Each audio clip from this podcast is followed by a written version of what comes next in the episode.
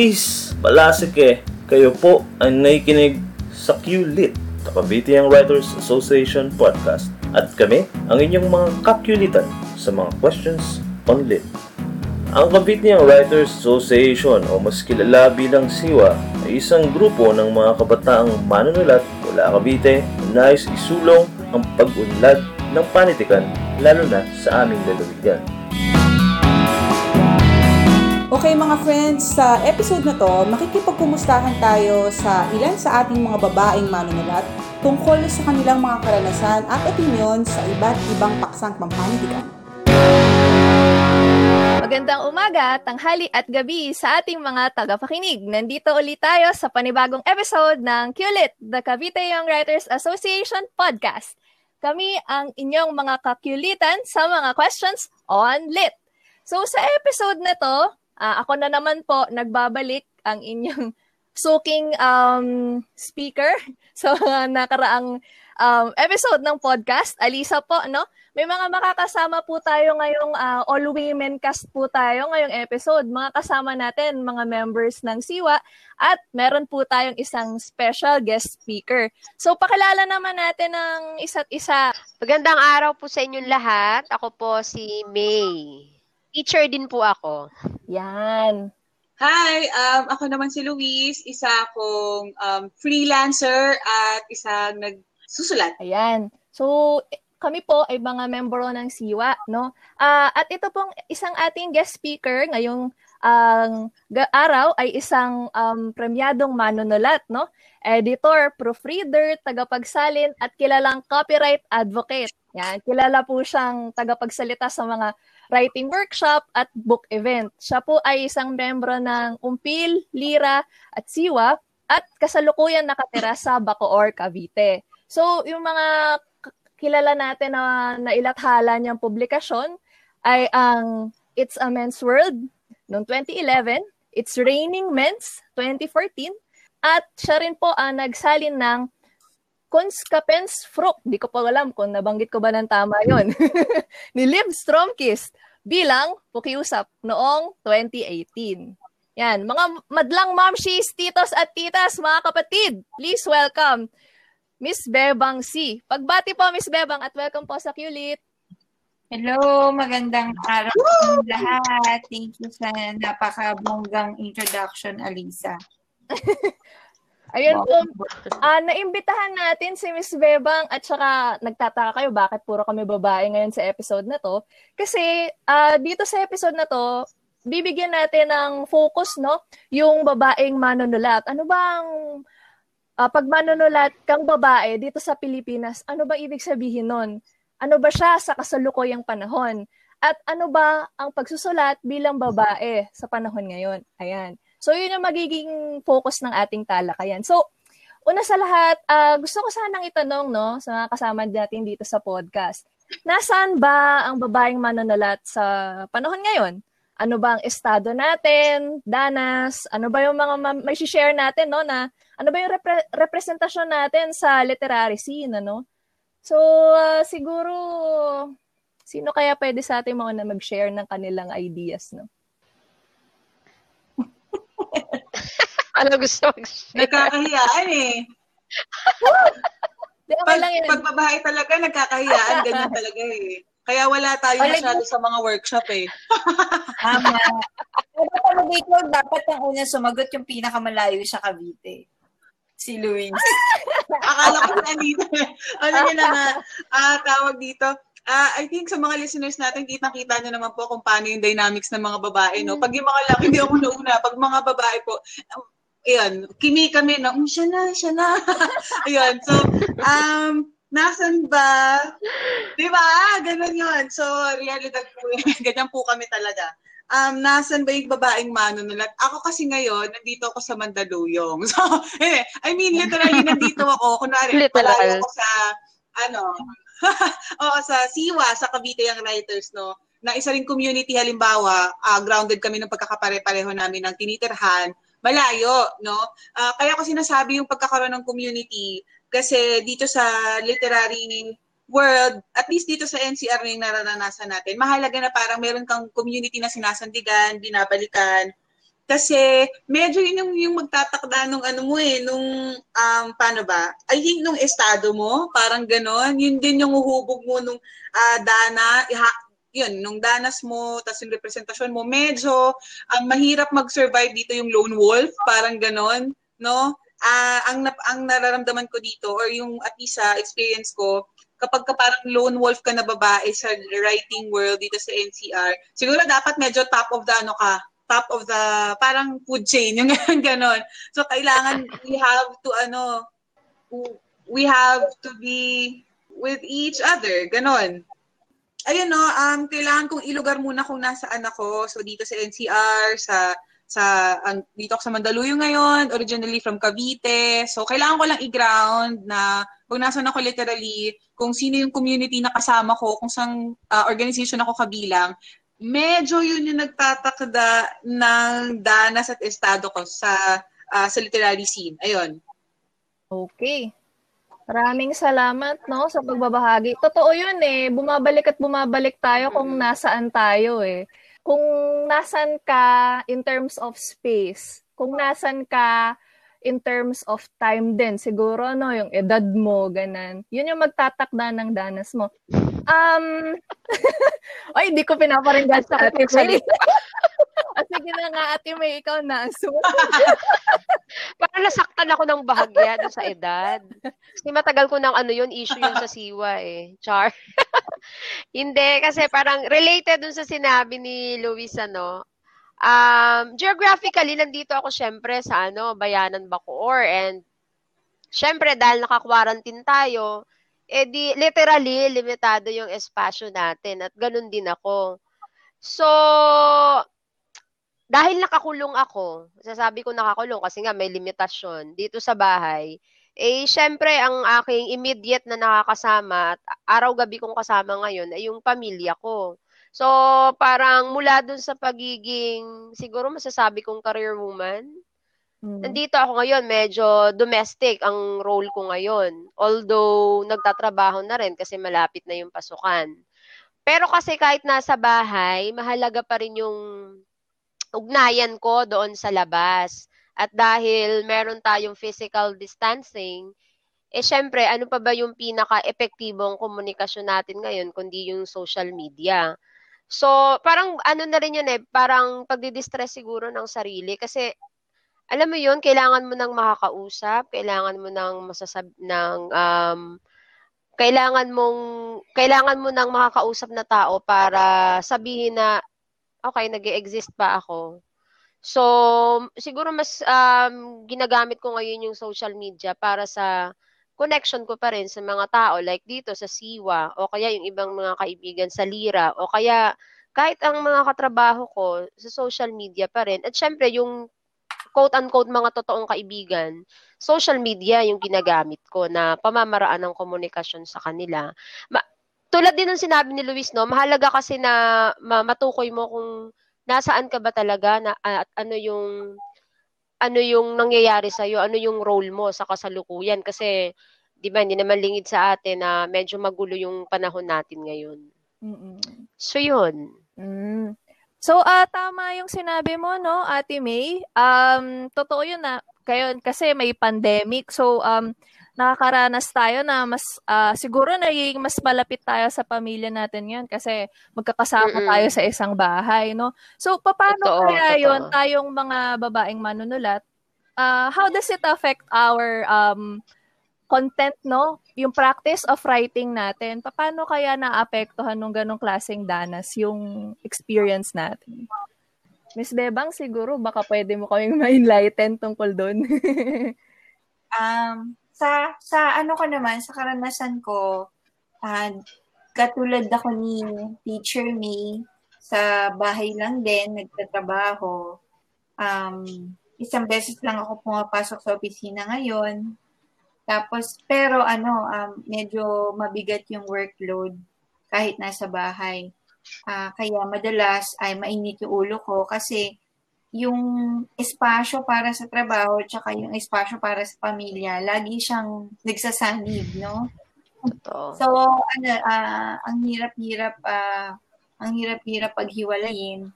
Kaya, ano, um, parang, parang lagi kang sasabog, tapos pinipigilan mo lang. So, sa, sa ano, sa linya ng pagsulat, nalalabas ko lang yun through Facebook, through social media, no? Kasi parang doon ako nagra-rant. Uh, para sa akin, yun yung pinaka mabilis na paraan para maka-reach out ako sa iba. So, sinusulat ko yun. Sinusulat ko yung mga hirap ko sa sa loob ng bahay, yung hirap ko na ano um mapanatili na nagtatrabaho, um, kumikita para sa pamilya. Yun, yun ang mga sinusulat ko. Yung very immediate na concerns. At sa palagay ko, hindi ito magbago. Kasi ganun talaga ang mga babae magsulat. Laging, lagi siyang nagsusulat tungkol sa kung ano yung malapit. Mm. Totoo po yan. Ano, ah, mm. kahit na hindi pa po ako nanay, no, pansin na pansin yung, yung kumbaga kung tutula ka, ano eh, ano pa ba yung pinaka-epektibo mong maiko-communicate sa mambabasa mo, kundi yung pinaka-nararamdaman mo, hindi po ba? Yung parang pinakamalapit sa puso mo. At ano pa nga ba para sa isang ina, kundi yung pamilya. At bukod doon, yung araw-araw na nanaranasan na hahatiin mo pa yung isang buong araw mo bukod sa pagtatrabaho. Siyempre, paggawa sa bahay, sa trabaho, ay paano po, mo pa nga ba may sisingit doon yung passion mo sa pagsusulat. So, isang malaking um, struggle siya para sa isang malaking pagsubok siya sa isang babaeng writer. So, um, explore din po siguro natin ano, ano po kaya yung mga uh, opportunities na nakalaan para sa mga babaeng manunulat naman, yung mga positive things na nakikita natin sa panahon ngayon. Ayan. Siguro start ulit natin kay Luis. Luis. Yes, okay. Uh, yung opportunities, well, feeling ko una ay, kailangan ko munang mag ano, magpasalamat talaga no sa kasi andito ako sa posisyon na to kahit maraming wala, maraming kulang, uh, marami pa ring hiling, uh, feeling ko, ano, I mean, sa totoo, privilege na ako. Kasi the fact mm. pa lang na, na squeeze in ko yung pagsusulat. Hindi, kahit sa totoo ngayong pandemic, hindi ako nakapagsulat, wala akong nasulat. Uh, blanco talaga, no? Parang may amis. No? Siguro pinaka na yung rant nga sa Facebook yung sabi ni Miss Bebang. Uh, yung ganun. O kaya pinaka sinusulat ko na lang ngayon, listahan ng araw-araw, mga to-do list, ganyan, grocery, ganun. Uh, hanggang doon lang yung mga nasusulat ko ngayon. Uh, Ayun, pero kailangan i-recognize na napaka, nasa maswerteng posisyon ako. Kasi naiisip ko na, wow, nagsusulat pala ako, na ano pala ako, pwede ko palang valid pala na i-recognize yung thoughts, himayin, may makikinig pala, may magbabasa pala. Kagaya nito, halimbawa may podcast na pwede ko palang ibahagi. Kasi ano eh, ang dami din talaga. Alam natin yun ng mga babae na feeling nila wala nang sabihin nila, walang kwenta. Mga nanay, mga nanay, ako nanay ko, nakikwento niya sa akin minsan na pinipili niyang hindi na lang sabihin kasi gulo lang. Alam mo yung manggaling sa ganong posisyon, marirealize mo, ako halimbawa, no, kasama ko lang yung partner ko sa bahay, ah, uh, na-realize ko na sobrang swerte ko, no? Kaya pinapagpasalamat ko yun lagi-lagi. Uh, Tapos yung opportunity na binibigay noon, na pwede ko magsulat kung kailan ko kailangan, kailan ko gustuhin, uh, napakalaking bagay nun. Uh, siguro isang masasabi kong opportunity din ng babaeng, ng babae o babae nagsusulat ngayong panahon na to, yung ano, um, mas may uh, feeling ko uh, ang sensitive mo kasi dun sa ano eh. Uh, ako palagi ko ang sensitive mo dun sa ibang babae. No? Tapos yung sensitivity na yon minsan, uh, kunwari ako, feeling ko yung nanay ko, yun nga, nababalik ako doon. Kasi hindi, hindi kami masyado nag-open up kapag kami lang eh. Pag lagi akong malapit, no? Pero ngayon, palagay ko dahil sa distansya, uh, opportunity para sa akin na may mga bagay kami napapagkwentuhan, saka napapag, alam mo yon na nasi-share niya sa wakas. So feeling ko ako opportunity to, it's an opportune time sa ating mga babae na ano na na magbahagi, na mag-share, parang despite the distance, parang lalong mag-huddle, parang ganyan, shared experience uh, syempre humanity yun eh, pero ibang-iba yung pagka, alam mo yun, babae rin talaga. Lalo, kunwari ako sa nanay ko, gano'n. Minsan, minsan naisip, naisip ko, bakit di namin pinag-isapan to ng nanay ko kahit kailan, no? Bakit ngayon lang to lumilitaw? Pero yun nga, kasi panahon ng krisis, kaya siguro yung mga mga emosyon, mga bagay na otherwise hindi mo masasabi during normal times na nalalabas ngayon. So ako, feeling ko kahit hindi yun opportunity in the sense of, uh, in the sense na trabaho yun or it's like monetary anything, feeling ko ano yun, uh, very grateful ako doon sa opportunity na yon Yun. Yan, tunay naman yan. Kahit ako Mm. sa nanay ko, di ba?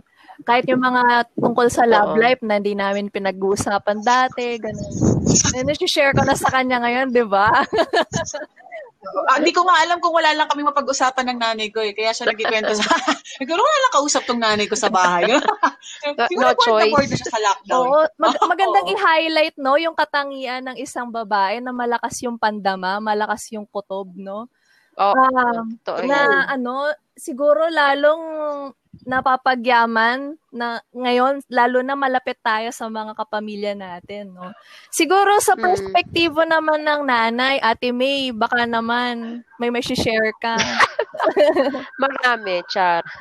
Ano kasi parang, syempre hindi natin pinagpapasalamat na ganito yung sitwasyon natin, 'di ba? Pero ang tinitingnan ko dito ay yung parang yung panahon, limitado yung kilos mo. So parang wala kang choice, 'di ba? Kundi manatili sa tahanan. So parang siguro ngayon sa sa ano ko, sa karanasan ko naman, mas na mas natutuhan ko yung siguro yung paghihimay-himay ng mga damdamin ko. Kunwari sa sa bahagi halimbawa, share ko yung sa anak ko. Yung anak ko kasi lumalaki na siya, eh, teenager siya yung panganay. So, ngayong nandito ako sa bahay, mas napagtuunan ko ng pansin yon. Even yung sa bunso ko, napagtuu napagtutuunan ko ng pansin na nasusubaybayan ko yung yung paglaki niya. Para kasing ano eh, yun yung hindi ko alam, parang yun yung dahil dahil noong dati, lag, masyado tayong busy, 'di ba? Ako busy ako. Dami ko rin kasing ginagawa dahil nga teacher ako, tas um, isinusulat ko pa yung pagsusulat. Noon kasi parang wala na ako halos panahon na ano na siguro i-check yung damdamin ko, magsuri ng mga nangyayari sa akin sa araw-araw. Pero ngayon sobrang dami kong panahon para gawin 'yun. Na nababalikan ko halimbawa yung ugnayan namin mag-asawa, ugnayan naming mga anak, mas na na ang tawag doon, dahil napagtutuunan ko siya ng pansin, parang mas lumalago, kung yun yung tamang term, mas lumalago yung, yung, yung mga relasyon namin na noong dati ay talagang na, na, ano ko, na pabayaan ko. Tapos sa pagsusulat, actually hindi na rin ako masyadong nakakapagsulat, pero nakakapagbasa ako. So in terms sa pagsusulat, um, hindi na ako naka, hindi ako nakakagawa pa ng mga buong katha, parang isang isang kwento lang yung naisusulat ko pa simula nung nag-quarantine. Pero in terms sa mga binabasa, marami akong nababasa kasi mas naisisingit ko siya ngayon. So, ah na-discuss natin no yung tungkol sa mga opportunities. Miss Bebang, ano bang mga opportunities na meron ang mga babae manonolat sa panahon ngayon sa tingin niyo po? Okay, um sa ah, sa ano ko sa sa palagay ko um, mas marami. Um halimbawa yun, yun nga yung social media, meron kang instant na readers, 'di ba? Meron kang merong agad na makakakita ng mga ipopost mo. Tapos ah, libre naman 'yon. Tapos yung vlogging din, yung vlogging, libre din 'yon at ah, instant yung publication ng iyong work. Um, nakatulong din yung isang batas ng ng gov- government, halimbawa yung pagkakaroon ng GAD o yung Gender and Development na project. Kasi ang isa sa mga ano, isa sa mga kailangan gawin diyan ay magbigay ng opportunity sa mga kababaihan. Sa larangan ng arts and culture sa CCP kung saan ako nagtatrabaho, noong Marso nagkaroon kami ng Festival of Plays by Women uh, in cooperation with uh, Women Playwrights International Philippines. So, itong particular na festival na ito ay walang itinampok kundi mga babaeng manunulat lamang. Kasi alam nyo, ang nakakalungkot mang ikwento sa Virgin Love Fest, sa kasaysayan nito, nasa limampu lang ang babaeng playwright na nakapasok dyan. Eh, ang, ang VLF o Virgin Love Fest ay mga one-act play ang itinatampok sa tanghala ng CCP. labing-anim na taon na. So, imagine niyo 50, 50 lang, uh, a little more than 50 lang yung playwrights na babaeng na i-produce nito. Uh, actually, ano ba ngayon, di ba, 2020 ngayon, no? 2019, isa lang ang babaeng playwright na nakapasok sa Virgin Lab So, may pangangailangan na itampok ang gawa ng mga babaeng playwright. So, ito yung naging ano resulta no nagkaroon ng isang entire festival na babaeng playwright lang ang ang tinatampok. Tapos sa uh, syempre uh, opportunity rin natin na matatawag yung self-publishing. Kasi 'di ba ano um kung may kakayahan ang isang babae, pwedeng pwede na siyang mag self-publish ng kanyang akda. Uh, hindi na um, alam naman nating lahat hindi ito sikreto na ang mga gatekeepers sa mga publishing press na major, major, yung mga acad- academic publishing, yung mga mainstream na publishing, usually ang mga editor niyan o yung mga nagde-decide ay may um, mayroon silang certain na na panglalaking standard. Kaya kapag babae yung paksa o masyadong babaeng-babaeng paksa, nato-turn down ito na dito nagkakaroon ng opportunity na ma-publish. So sa self-publishing, oh, although syempre sasabihin ng iba, eh kaya mo sinelf-publish kasi kasi ay ano hindi matanggap sa iba. Eh, opportunity pa rin ito to reach out to the readers. At may dalawa pa akong sasabihin na opportunity yung independent publishing.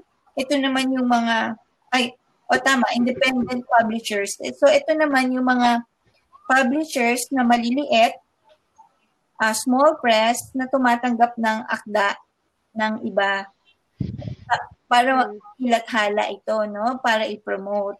Uh, ang isa sa mga nakinabang niyan lately ay si Adelma Salvador ng Lira isang poet at saka essayist, ipapublish siya ng isang indie publisher mula sa Tarlac, ang hinabing salita. Ang kanyang libro ay silat, so abangan natin yan, no? isang napakagandang collection ng sanaysay at tula.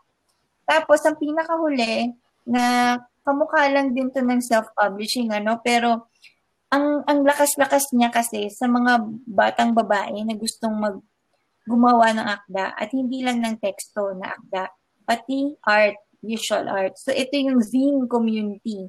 Yung zine community ay nakaano siya, nakapagbigay siya ng malaking opportunity sa mga babaeng creators. Kasi doon, napaka simple at saka napaka-economical ng ng mode of production. So, na, nasasabi nila yung gusto nila sabihin, nagagawa nila yung gusto nilang gawin, at saka nadodrawing nila yung gusto nilang i-drawing nang wala silang pakialam at na-reproduce nila ito ng marami. So, yan yung mga ano opportunities no na pwedeng open open open sa kababaihan.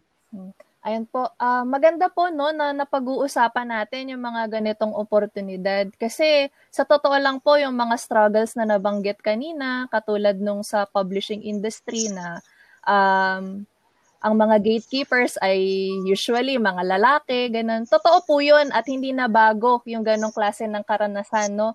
Um, maganda rin po na na-stress out ni Miss Bebang kanina na eto, uh, girls and women and ladies, Meron po tayong um, zine, zine community. Meron po tayong self-publishing na tinatawag at internet independent publishing na pwede pong mag-cater sa ating mga content without the censorship and gatekeeping ng and yung mga yung patriarchy no na ini-impose nitong mga leading publishing companies na ito. So, sa palagay ko, ngayong um, pandemya, mas may time tayong mga babae na mag-condense nitong mga thoughts na ito at hopefully, pagkatapos ng lahat ng ito, ay mailathala natin ito, no? O kung hindi man, uh, nariyan ng internet para um, uh, pwede tayong maglabas ng content. Ayan. So, welcome na welcome at free ang internet, 'di ba?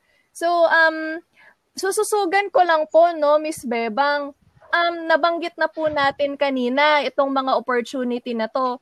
Uh, pero hindi po siguro nare-recognize na ating mga listeners na sa iba pang parts ng ating literary scene. Um, kumusta po ba yung representasyon natin mga babae sa mga workshops at sa mga published works? Oh my God. Talagang pupunta tayo. so, um, unfortunately, Alisa, uh, um, unfortunately, mababa pa rin yung representation natin mga babae sa ano sa libro. Actually sa lahat ano a member sa sa workshops laging ano uh, mas marami yung lalaki ang fellows. Tapos yung mga speaker halos lahat lalaki konting-konti lang yung babae um alam niyo, nagkaroon ng study tungkol dyan, si Ana Felicia Tapos ng UP. At uh, nalaman, nalaman niya na ang pinakamalapit sa balancing bilang ay ang UST workshop. Wow.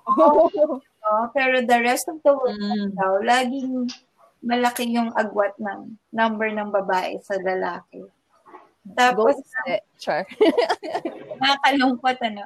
Uh, sa kaso ko, nung nag-UP Writers Workshop ako, the second time around, kasi parang mid-career, no? ibig sabihin pang matatanda. Nakakatawa. Okay. oh my God talaga. Alam nyo ba, ang mga mid-career ang mga speaker namin, puro lalaki at walang babae. So, nung nagkaroon ng evaluation, tinanong ko yon Sabi ko, bakit po walang babae?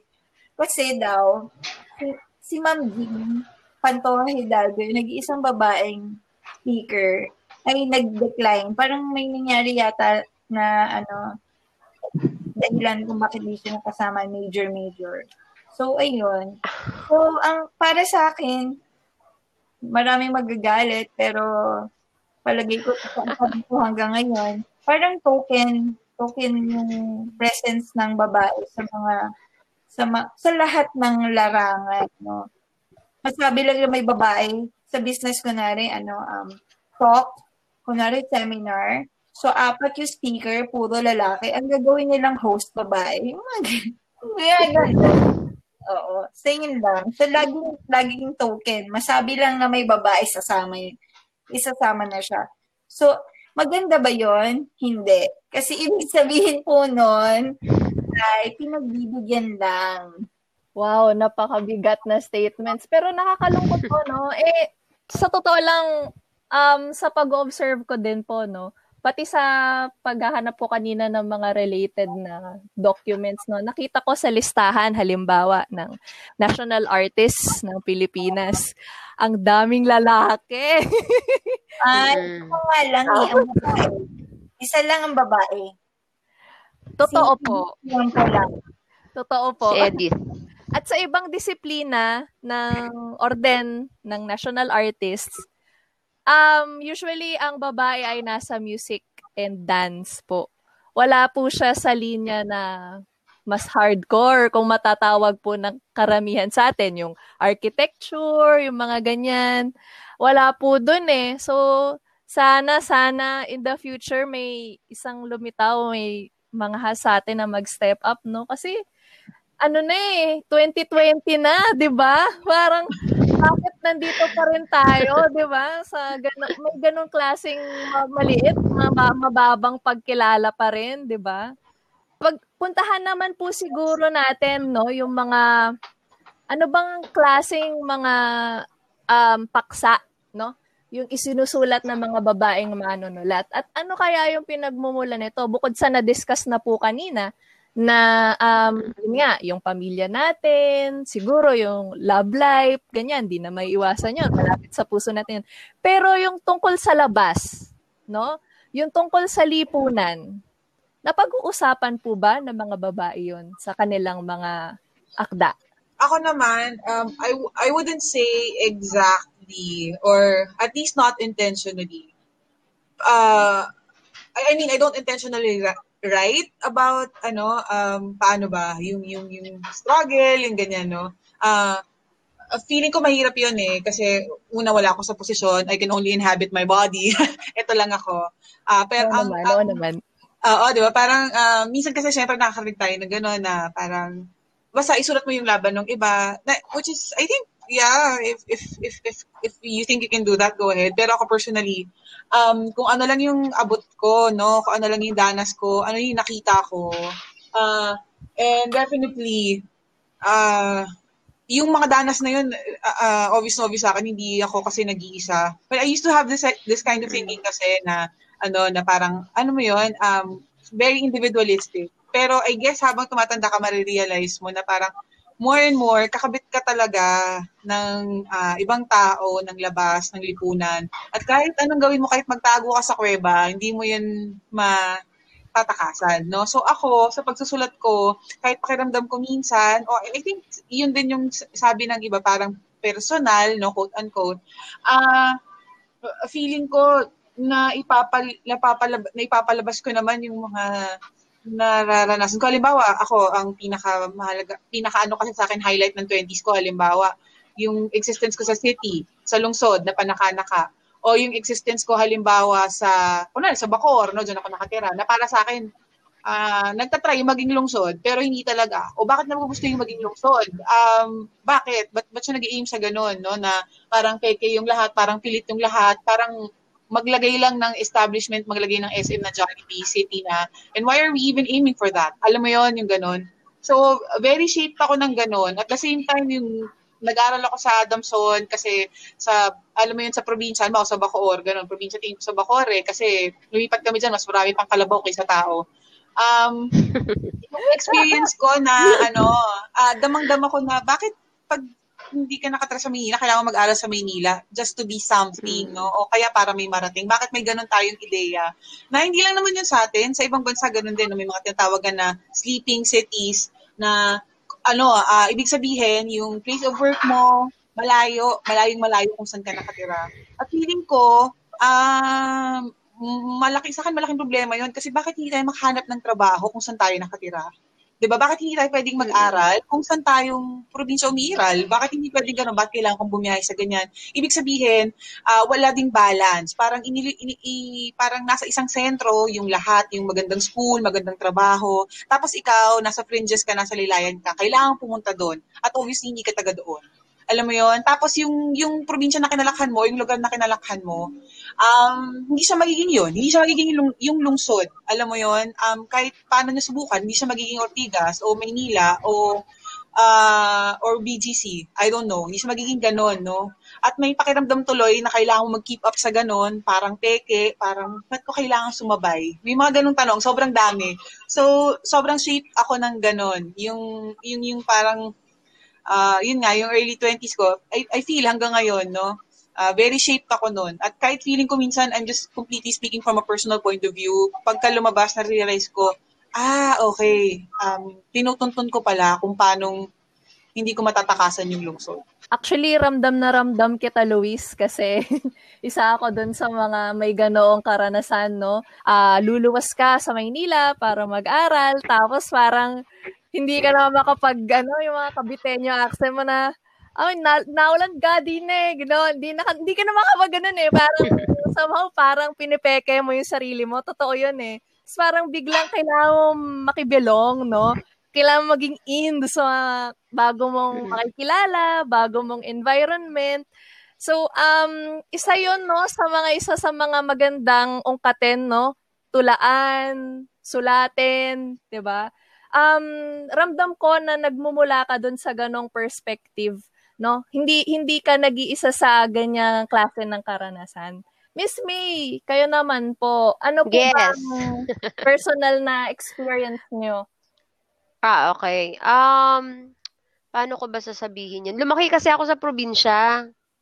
So, hindi naman masasabing ano, um, hindi naman masyadong patriarchal yung pamilya namin. Pero kasi marami sa mga kamag-anak namin yung nakikita ko na parang hindi okay yung sitwasyon nila.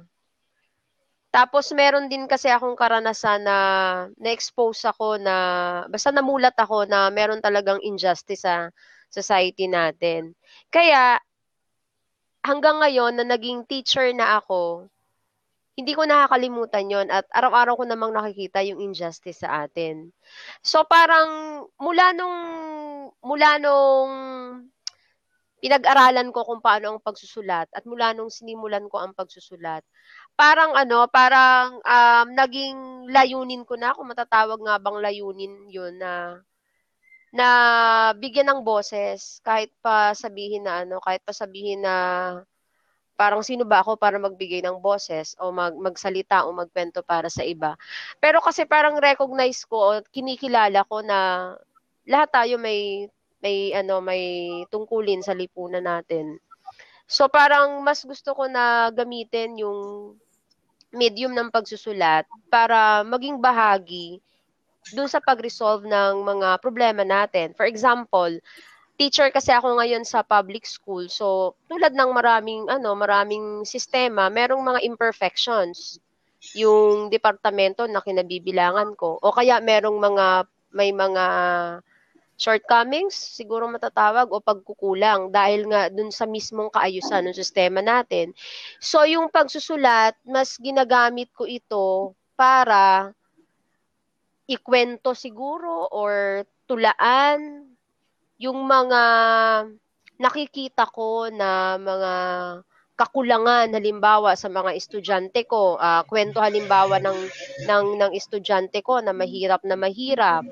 Tapos hindi siya makapasok kasi wala siyang pamasahe. Yung mga ganong bagay. So parang yung mga characters na rin siguro at yung mga uh, mga tauhan dun sa aking mga kinukwento o mga sitwasyon na maaaring inilalarawan ko dun sa tula ay kung ano yung nakikita ko na na nangyayari dun sa kinalalagyan ko ngayon na lipunan. So parang medyo kasi ano no, parang parang may pagka idealistic ba ang tawag doon? Pero as much as possible, gusto kong gawing instrumento yung pagsusulat. Kasi nakakabasa na rin naman ako ngayon ng mga babaeng manunulat. Yan man ay zine o kaya yan man ay sa sa social media or um, iba pang platform na may mga babae rin naman, marami rin namang babae yung nagsusulat tungkol sa mga social issues or social ills natin na tinatawag. So, bakit hindi ko gawin yung sarili ko na kabilang din doon? Maliban sa pagkukwento halimbawa ng pag-aalaga ng anak o kaya pagluluto, siguro ay yung shared experience na rin na tinatawag at yung pag-resolve nga sa mga problema ay pwede ring maging kabahagi ako through writing, di ba? Yes, ma'am. So, yun. Mm-mm. Actually, Miss May, noon nga pong, yun nga eh, bumabalik lagi at bumabalik sa sarili, no? Yung, yung pagsusulat Mm-mm. ng isang babae. Kasi, andun yung puso mo eh, andun yung ano mo eh. Um, kumbaga kaibuturan nung pwede mong maisulat. Um, Mm-mm. ako nga po nung una akong nagsa-start ako magsulat, syempre medyo bata pa noon, ano pa bang pwede mong unang maisulat kundi tungkol sa um, identity crisis, tungkol sa pag-ibig, yan, mga ganong bagay. Pero lagit lagi sa sarili ko, gusto ko magkaroon ng chance um, siguro in the near future na um, tumula tungkol sa mga struggles na nararamdaman ng mga babae sa lipunan. Yung relationship mo sa siguro sa male figures sa inyong pamilya. Yon kasi doon nagsisimula eh um, relationship mo sa mga katrabaho mo. Siguro mga ganong bagay na yung um, tutunguhin nung pagsusulat ko sa personally sa panahon yun. Siguro si Miss Bebang um, may ma-share din sa atin tungkol sa ano ba yung kanyang sinusulat at ano ba yung nakikita niya na sinusulat ng ibang mga babaeng manonulat? Ako, uh, oh, nasabi ko na, yung mga sinusulat ko ngayon, yung immediate o yung malapit, ano, yung nangyayari araw-araw, uh, yung nangyayari sa bahay, yung nangyayari sa loob, sa loob ng utak ko, tsaka ng puso ko, Ayun yung mga sinusulat ko. Tapos, um, talaga ko ganun din yung ibang babae. Yun. Kasi, um, bakit? Kasi nga, ano tayo eh, um, tayo ang mga frontliner ng araw-araw nating buhay. So, para sa atin, struggle na yung araw-araw na pag-exist. So, ito yung laban na we write about this this battle. Kaya, yun ang sinusulat natin. Ano? Pero hindi rin natin dinidiscount, of course, yung mga nagsusulat ng tungkol sa mga, halimbawa ay, sa, tungkol sa mga malalayong paksa.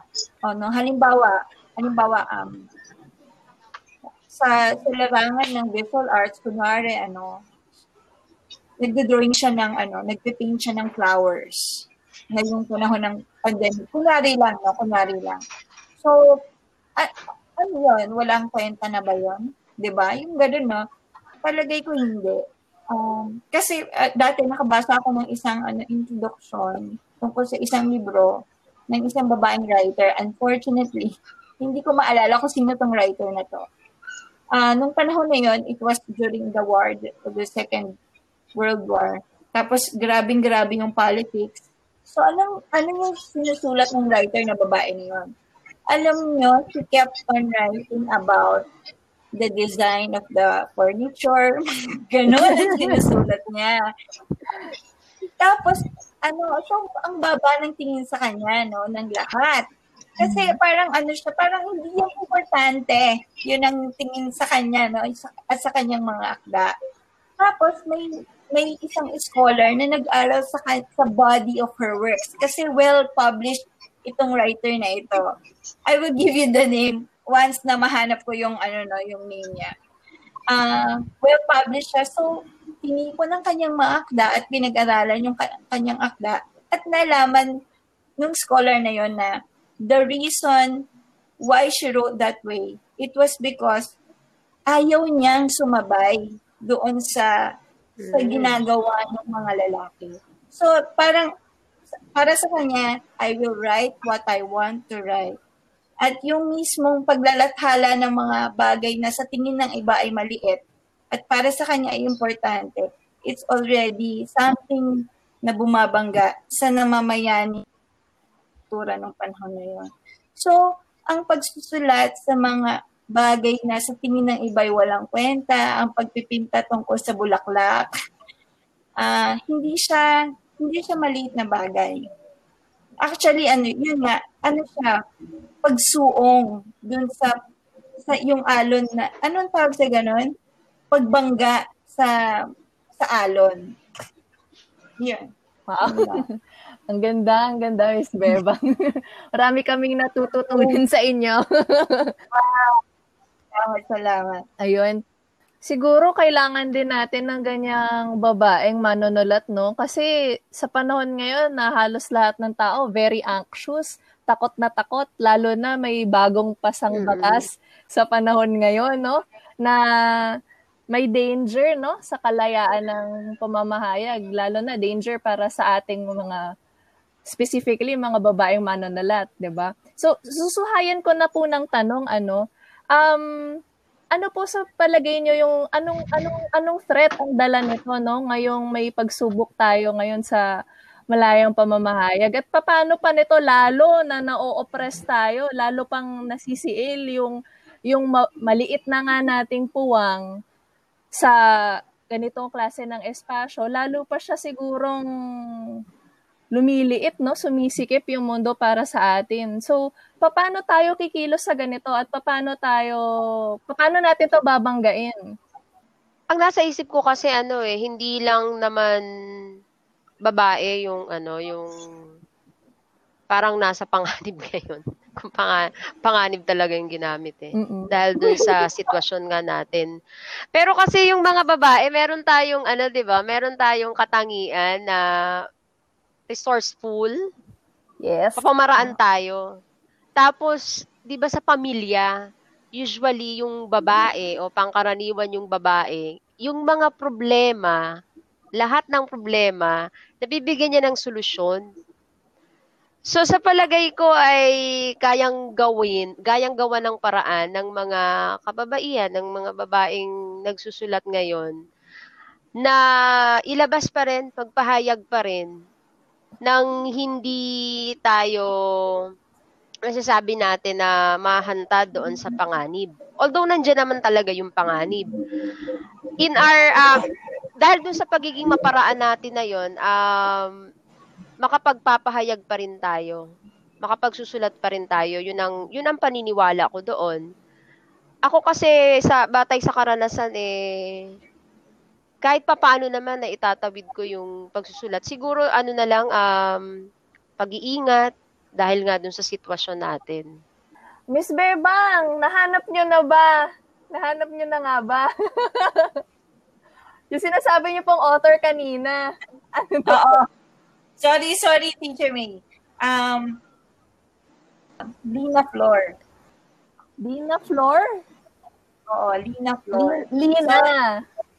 Oo, Lina. L-I-F-L-O-R. So, nabuhay siya nung mula 1914 hanggang 1976. Wow. Ayun. Sige. Ayan. Yan, Sorry. um, material sa ating mga listeners. Ayan. Sige po, Ate May. You were saying?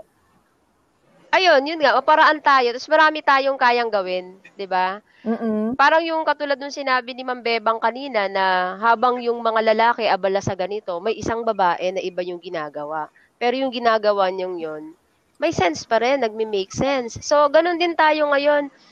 Ah, marami tayong maiisip na pamamaraan para magpahayag pa din. At para ipakita yung ating um, sining siguro na matatawag. Laging nandiyan lang, may- meron tayong pamamaraan na mahanap. Mm-mm. Actually, um, sa totoo lang, no, um, nakakalungkot na meron tayong mga naipapasang batas na ganito, no, na hindi lang naapektuhan tayo mga babae.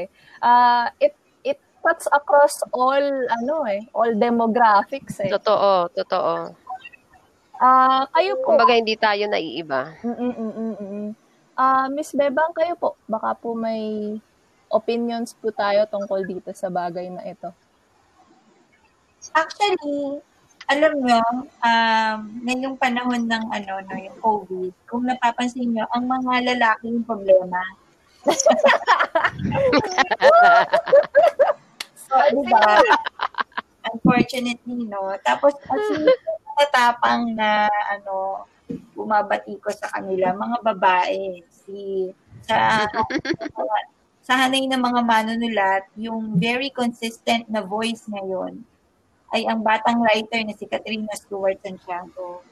At syempre, Mm. ang hanay ng mga performer, performing artist ay si Angel Locsin, no? At Oh, yes. syempre, wala naman sa hanay po ng, ng writer na veteran writers ay si Luwalhati Bautista. So itong mga itong mga writer na to, mga babae to, mga artist na to, ah, they just write whatever they want, no? Sila yung sila yung ano napaka-consistent sa kanilang stand, 'di ba? Hindi sila hindi sila ginagapi ng ano ng ng takot sa, ng COVID man o ng mga ano polit, politiko natin. So, ah pero gaya ng sinabi ko kanina, yung yung mga sinasabi na, nila kahit hindi yung mga sinasabi nila sumasagot sa panahon, no? Sumasagot sa yon. Pero hindi naman ibig sabihin nun, kapag hindi yun ang sinasabi mo o ka- o kapag hindi mo ginagawa yung ginagawa nitong mga ang matatapang na babae na to, ay nasa kabilang panig ka ng bakod. Hindi laging ganon. Mm. Kasi, ah, gaya na sinabi ni Miss May, resourceful tayo, may iba't ibang paraan tayo ng, ng ano, pagpapahayag. No? Kaya, ah, ganun lang, no? you just write whatever you want to write. Kasi yung act of writing mismo ay isang, ano na siya, no? isang, isang gawain ng isang matapang na tao. Mhm. Actually, sa totoo lang po, very exciting sa palagay ko yung panahon na ito no para sa lahat kasi ngayon na mas may oras tayo sa loob ng bahay no o sa sarili na maglimi no magawa itong mga bagay na ito, maisingit sa araw-araw nating pamumuhay. Um, feeling ko, darating, kailangan siguro nating din na makahanap ng mga bagong metapora, bagong lengguwahe sa pagsusulat. Kasi ngayon na meron tayong mas matinding censorship, na kailangang banggain, pakiramdam ko isa mga babae, ang mga babae sa mga mangunguna yan na mag-imbento, uh, maging creative sa mga ba, um, sa pagsusulat, no? Sa paggawa ng iba-iba pang imahen. Hindi lang siguro sa pagsusulat, pati sa pagpipinta, sa pagsasasay, sa pagsasayaw, 'di ba? So, um, challenging at the same time very exciting itong panahon na to. Pero syempre, ingat-ingat na lang po sa ating lahat. Ano po. At totoo po yun, Miss Bebang, no, hindi ibig sabihin na tayo ay um, kritiko, no? Tayo ay um, nagsasabi ng ating mga opinion, no, tungkol sa uh, powers that be, eh, tayo eh uh, nasa kabilang bakod na.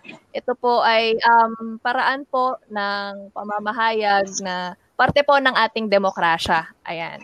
So, um, ang bigat. Ang bigat naman ng topic natin, mga moms. Ano na tayo? Ah, uh, sige. Ano ba nag, nagbigay ng thesis question? ang bigat. Sige, ano, uh, malapit na po matapos yung discussion natin, no? So, fearless forecast naman, mga moms, mga kapatid. Fearless forecast lang sa hinaharap um, ano ba ang hinaharap ng, uh, ng ating panulat bilang mga babae? Ano bang fearless forecast? So, um, uh, ano na, so, bali fearless forecast tungkol sa uh, future o sa hinaharap ng mga babaeng manunulat. Um, hindi kasi ako masyadong magaling ako sa mga hinaharap, ano, kasi Parang bilang, alam ko na yun, Biro lang. Joke lang. ano, oh, alam mo na yan, ano, tawag dito, ano, flat earther. Hindi, uh, tawag dito. The earth is flat. Um, uh, future, palagay ko, uh, manghas na akong sabihin na feeling ko dadami kami. Ah, nakakapagtaka kasi ba't konti kami sa kahit anong, ba't konti ang babae sa kahit anong ano, di ba? Parang sa mga larang. Samantalang, ano, mas marami yung populasyon ng babae. Alam mo, nakakatawa, no? So, pero may palagi ko dadami yung female writers, no? uh, sa hinaharap lalo pa na merong talagang parang may pag iengganyo Feeling ko at least ngayon, nasa henerasyon ko, sa panahon na to, halimbawa, itong time na to, mas may pagkakapit bisig na parang huyakagin mo siya uh, kahit man lang sa ano workshop papuntahin mo yan sa poetry reading papuntahin mo yan so yung mga ganong maliliit na effort yung yayakagin mo lang kung kumustahan kayo no uh, malaking bagay yon kaya feeling ko um, uh, dadami tayo. Magpakarami tayo. Charot. Sige, Miss May, ano po yun? Uh, ang inyong fearless forecast. Siyempre, dadami din tayo. Kasi teacher ako, di ba? Nakikita ko kasi, iba na talaga yung mga kabataan ngayon. Di ba, Luis? Iba na sila, iba na kayo ngayon. Iba, iba na yung generation nila. Ano sila eh, parang... True wala, sasabi kong wala na silang, walang takot, mas aggressive sila, mas matatapang. At nakikita ko rin naman eh, sa bawat klase ko, um, hindi lang sa pagsusulat, maraming mga kabataan ngayon, yung marami silang iba't ibang pamamaraan ng pagpapahayag. Sa pagsusulat, edi eh lalo nang mas marami o mas lalong rarami dahil nga dun sa sitwasyon natin ngayon. Tsaka pag tiningnan mo sa social media, 'di ba? Halimbawa sa Twitter, dami mga kabataan diyan na talagang very vocal uh, sa pagpapahayag ng kanilang mga political stand, ng political rhetoric nila. Eh di lalo na sa Facebook. Kasi mas marami ang gumagamit ng Facebook. Wala silang takot magpahayag. The same thing na sa pagsusulat, marami ka ring makikita ng mga kabataan ngayon na na sa iba't ibang mga platforms, iba't ibang mga venues, naroroon sila. Halimbawa, kung yan man ay Zin, o katulad ng mga binanggit natin kanina na mga venues ng pagpapakahayag. Ay, sorry, dadagdag ko lang kay Miss May, ano, Alisa, no? Tama, tama, agree ako doon na ano, na dadami rin kasi mm. nga ito yung tinatawag na woke culture, no? So, alam mo y- yung mga Too, yung mga ganyan, sinasabi ni Miss May, mas, actually, feeling ko yung mga mas bata pa sa akin, ah, yung mga next na generation, mga Gen Z, nako, yun ang talagang mas lalo silang, ano, talagang nangangalampag sila, fearless sila, yung kanila mga cancel culture, yung mga gano'n, no, na mas talagang napaka, ano, ah, napaka parang progresibo nila mag-isip na tas 'di ba ang dami-dami na LGBT XYZ 'di ba ang dami-dami. So medyo wala na silang mga ganong parang 'di ba wala na silang mga ganong ano, hindi na sila masyadong affected ng mga ganong mga border na dati ah, may mga hanggahan gano'n. Dati big deal yun sa atin sa mga naunang henerasyon. Feeling ko Yeah, nag-breakdown na. Tsaka nila. talagang ano So, sila, no? yun. Talagang nagko-question sila ngayon. Nagko-question talaga sila sa authority. Hindi mo sila mapapasunod ngayon ng basta-basta. Danas Oh, na danas ko yan sa mga classroom. Oo, kahit True. mismong teacher.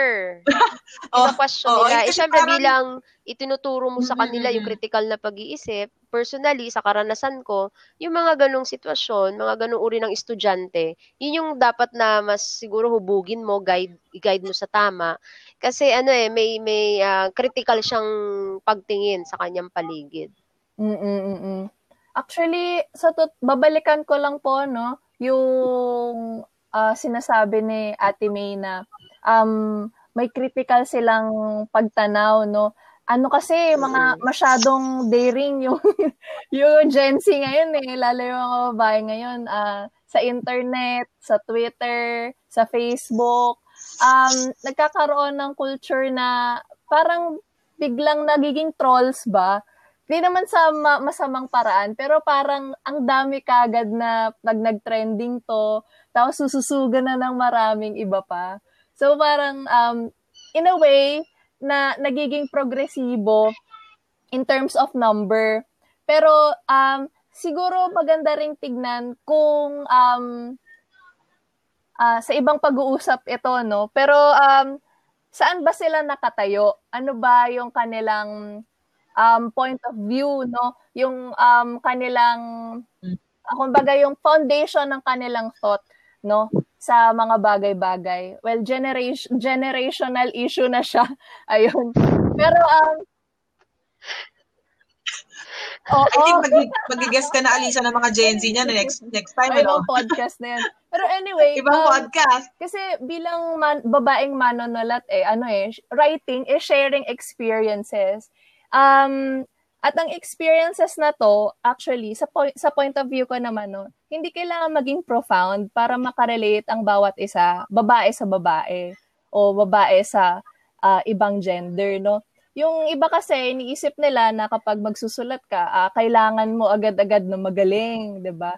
Pero sana nandun muna yung attempt, sana nandun muna yung layunin na ma-share o maibahagi yung personal na struggle mo, yung nararanasan mo. At hindi mo maiiwasan bilang babae na maikwento kung ano yung pinagdaraanan mo. Hmm. At unique yun para sa'yo, di ba? So ladies, wag tayong matakot na isulat ang danas. Yan. Kahit ano pa yan, kahit rant pa yan, Ah, dyan nagsisimula lahat yan. Yan. Pakikinisan na lang natin sa workshop. Anyway. anyway, Miss Bebang, kayo po. Ano po ang inyong fearless forecast? Okay. Um, ba- bago ko sagutin, may da- may tatlong bagay ako na hindi na nakalimutan kong banggitin kanina no. Nasa notes ko pa naman. Sorry. Tungkol to sa opportunities. So, ang ang opportunity na hindi ko nabanggit kanina na palagay ko ay matagal nang nagbibigay ng ng opportunity sa women writers ay ang romance. No, yung larangan ng romance. At alam natin na dominated 'yan ng mga babaeng writer. So, at yung romance ay nagbabago-bago lang ng ng ng ah, itsura, naging siyang chick lit at ngayon ay Wattpad, Mm-mm. 'di ba? Wattpad na books. So, yung Wattpad din na online, yung yung website kung saan direktang nagmi-meet ang readers at ang writers instantly, no? Isa rin itong opportunity sa mga babaeng manunulat. Mas maraming babaeng manunulat sa Wattpad sa Philippines, no? So, yan yung mga opportunities. At yung ikatlong opportunity na hindi ko nabanggit kanina ay yung mga collective. Yung, halimbawa, yan yung Gantana Press na ano siya, no, kolektibo ng mga babae. Tapos, ang pinapublish nila ay yung mga gawarin ng babae. So, um, ah, isang prediction ko sa future ay connected dito. Palagay ko, sa future, magkakaroon ng maraming collective. At yun, ang ah, parang tulong-tulong. Kat- kanina, di ba may nagbanggit?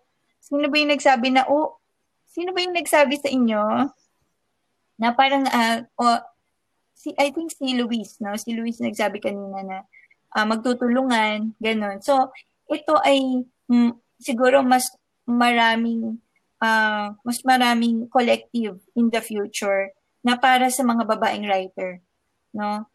Um, yung isang halimbawa nga din yung Dan Palapres.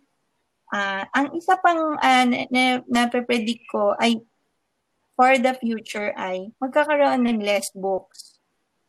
Unfortunately, less printed books, no? Kasi it is costly to produce uh, printed books. So, anong ibig sabihin yan? So, less opportunity, no? For, for getting published. Ibig sabihin talaga, katulad ng sinabi ni Miss May kanina, SOCMED talaga ang, dun talaga ang daluyan ng magiging number one na daluyan ng mga ng mga uh, uh, saloobin ng lahat, no? Hindi lang tayo, pero mainly yung yung babae. So, anong dapat gawin ng babae? Ng lahat. I-archive, no? Itong mga nilalabas natin sa Facebook, sa social media, sa Twitter. Kasi hindi man natin ito maipublish, ay maikolekta siya. Kasi isang isang ano no, isang buong collection din. Hindi ba? Kung Siyempre, yung ating mga sinusulat sa Facebook nilalabas natin diyan, magkakaugnay yan. No? At ito ay magiging helpful para sa mga susunod na generation. Kasi katulad ng libro, itong mga post natin sa Facebook ay documentation na rin. At uh, um, so nas, in short, nasa Facebook ang literature. What's up?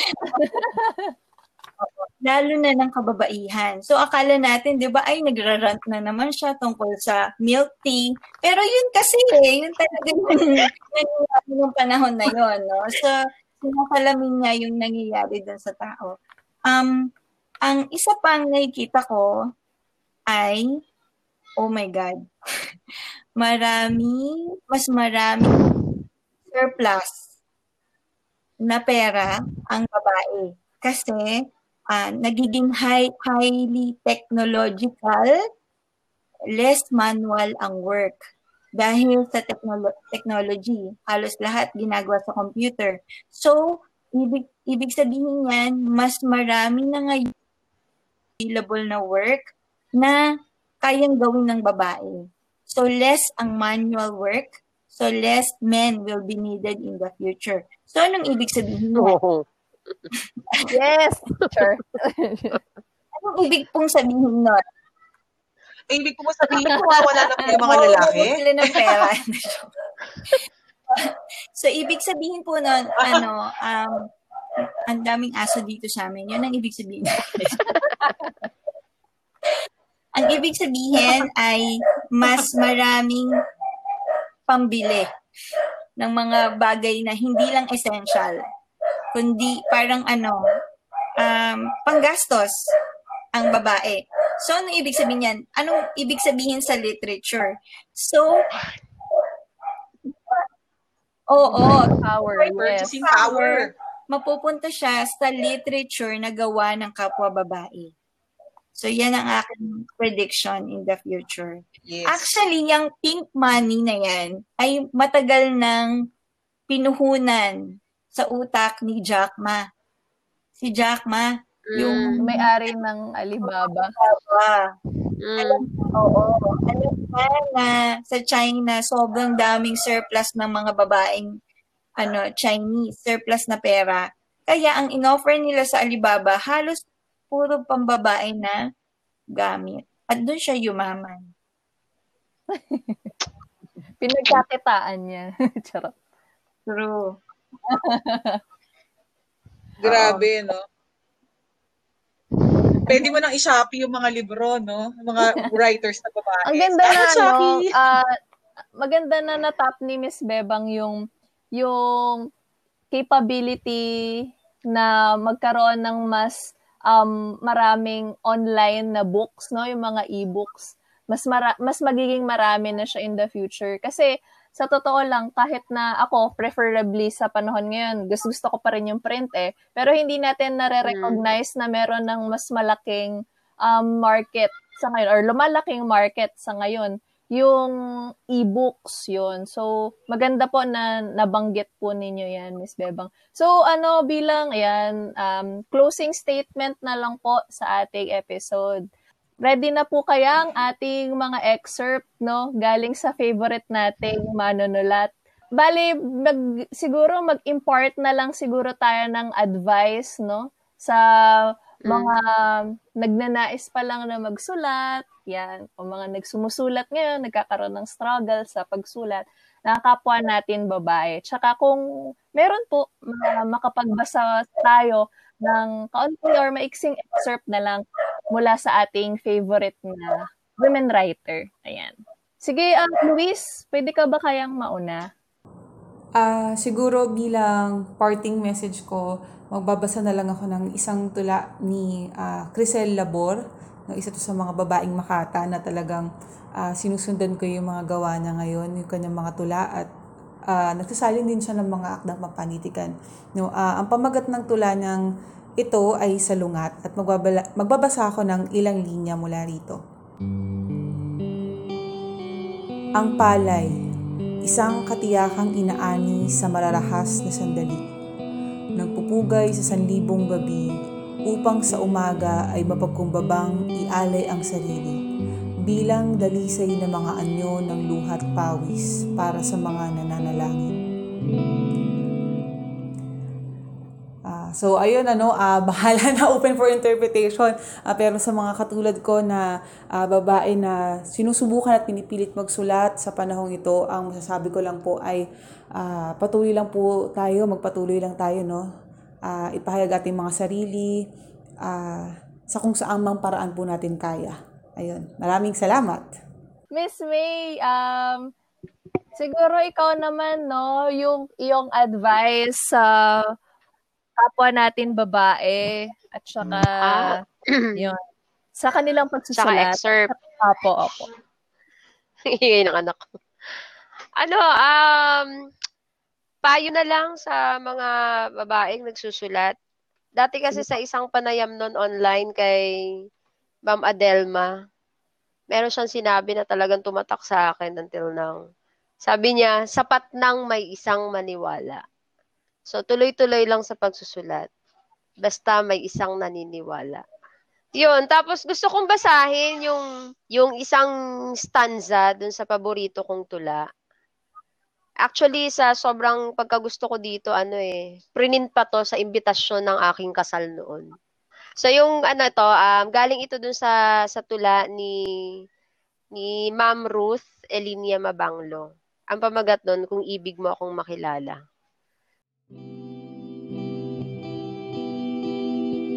Kung ibig mo akong kilalanin, sisirin mo ako hanggang buto, libarin mo ako hanggang utak, tumilan lang ka hanggang kaluluwa, hubad ako roon, mula ulo hanggang paa.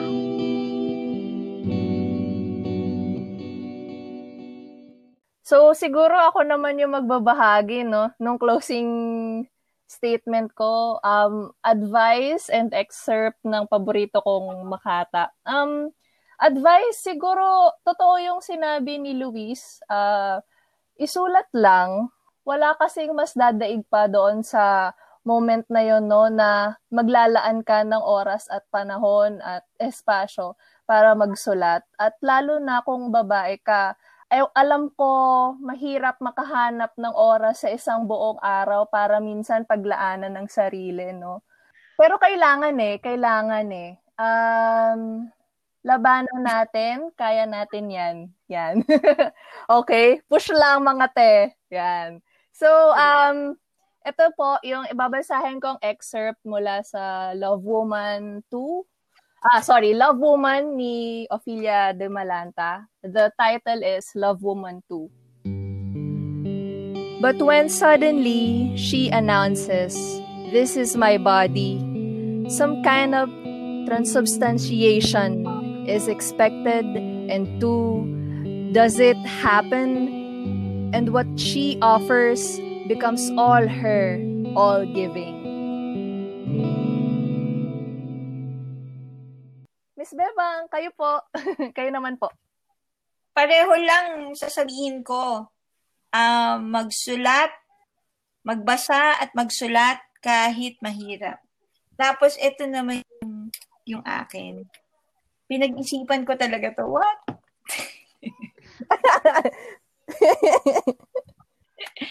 De. Pero isa to sa mga ano, uh, binasa ko lately. Um, Filipino woman writing uh, gawa siya ni Ma'am Jean Pantoa Hidalgo. Ito ang kanyang dissertation. So, nag-aral siya ng mga akda ng mga uh, babae mula, ano, as in before war, during an American, American time. So, isa sa mga inaral niya ay mga libro at akda ni Tantadadan, Carmen Guerrero Nakpil.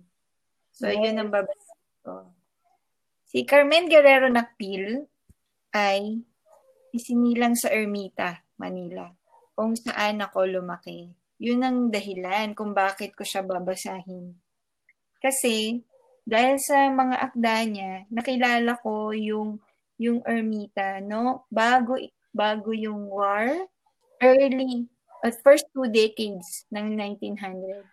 So, tapos uh, dito sa babasahin ko ay isang ano, bahagi ng kanyang memoir ni Carmen Guerrero Nakpil noong panahon na ng Hapon. No? Kasi wala ko idea. Naabutan ko ang Ermita. Ano na siya? Isa na siyang red light district. Maraming ano, mga nightclub, ganon. Yun na yung aking naabutan. Ito yung sabi niya.